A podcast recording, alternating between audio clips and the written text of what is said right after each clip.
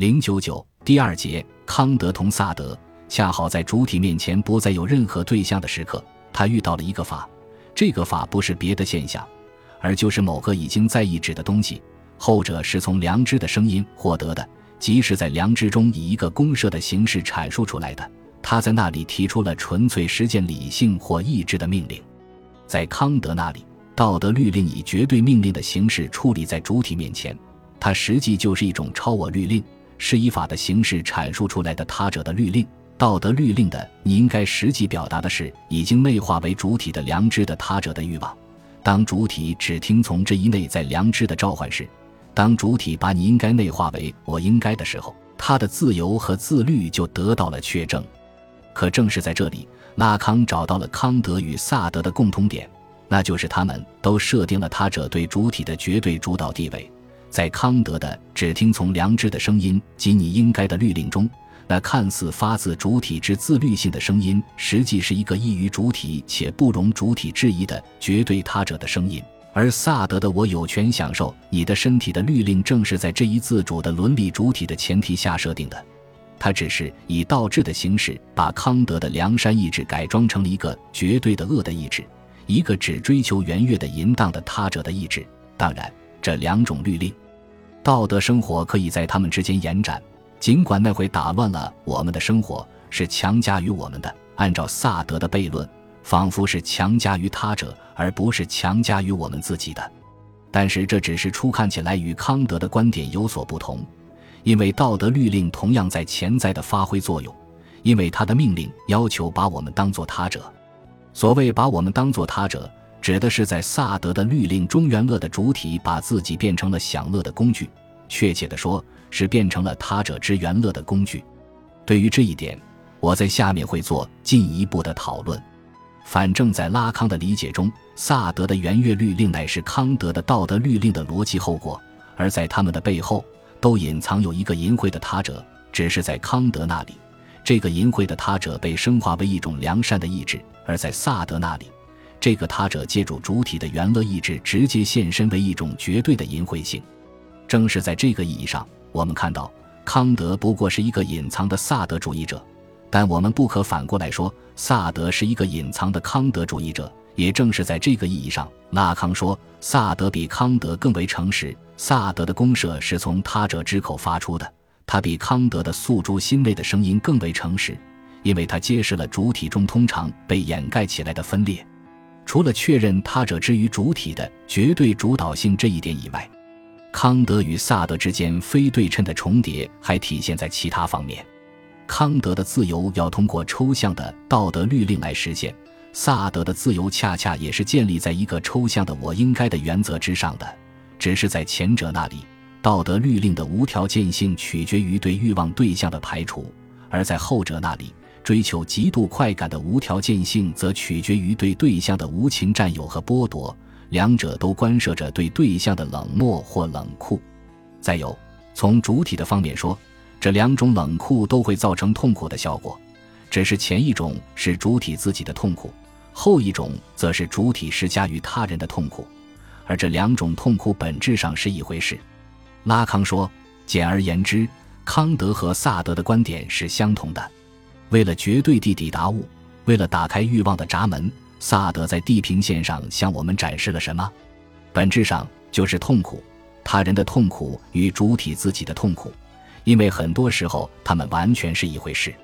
为更好地理解康德和萨德之间结成的这一非对称性的绝配。”我们需要回过头来再看一下萨德的伦理学。萨德是一个作家，但他又不只是一个作家，他还是一个哲学家。他的小说常常为一种哲学话语所主导。确切地说，他是一个以小说的形式表达其思想的哲学家，如同柏拉图以对话、寓言、神话和比喻来讲述他的哲学一样。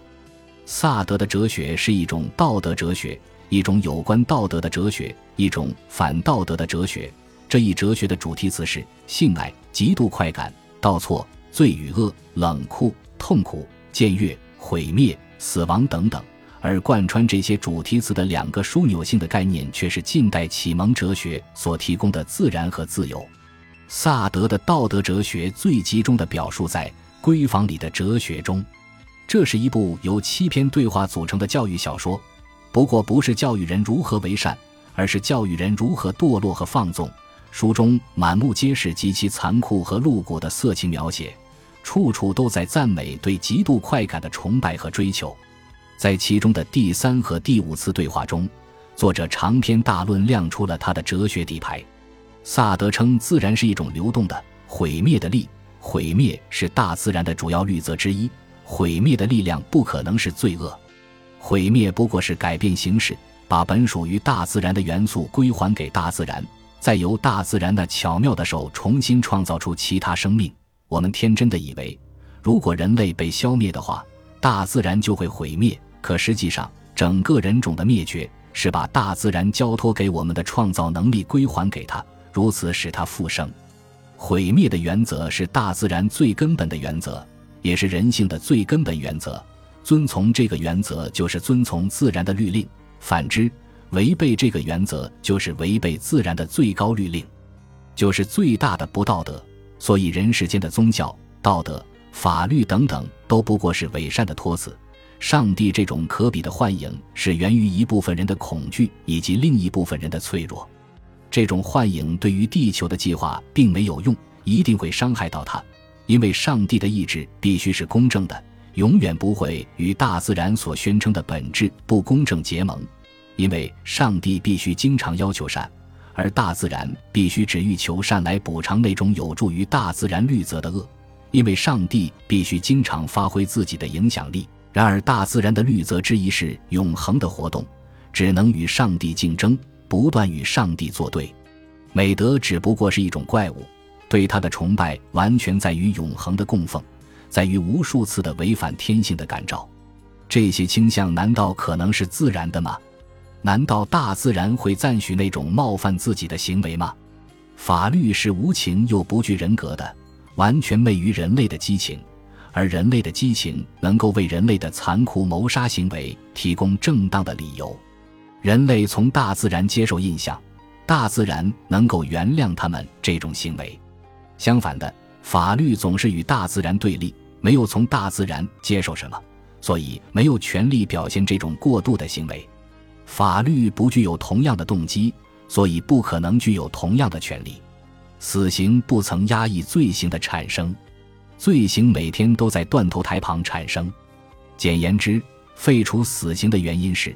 这是一种最差劲的计算方法。一个人因为杀死了另一个人而被处死。就现在的情况而言，其明显的结果并不是少了一个人，而是忽然少了两个人。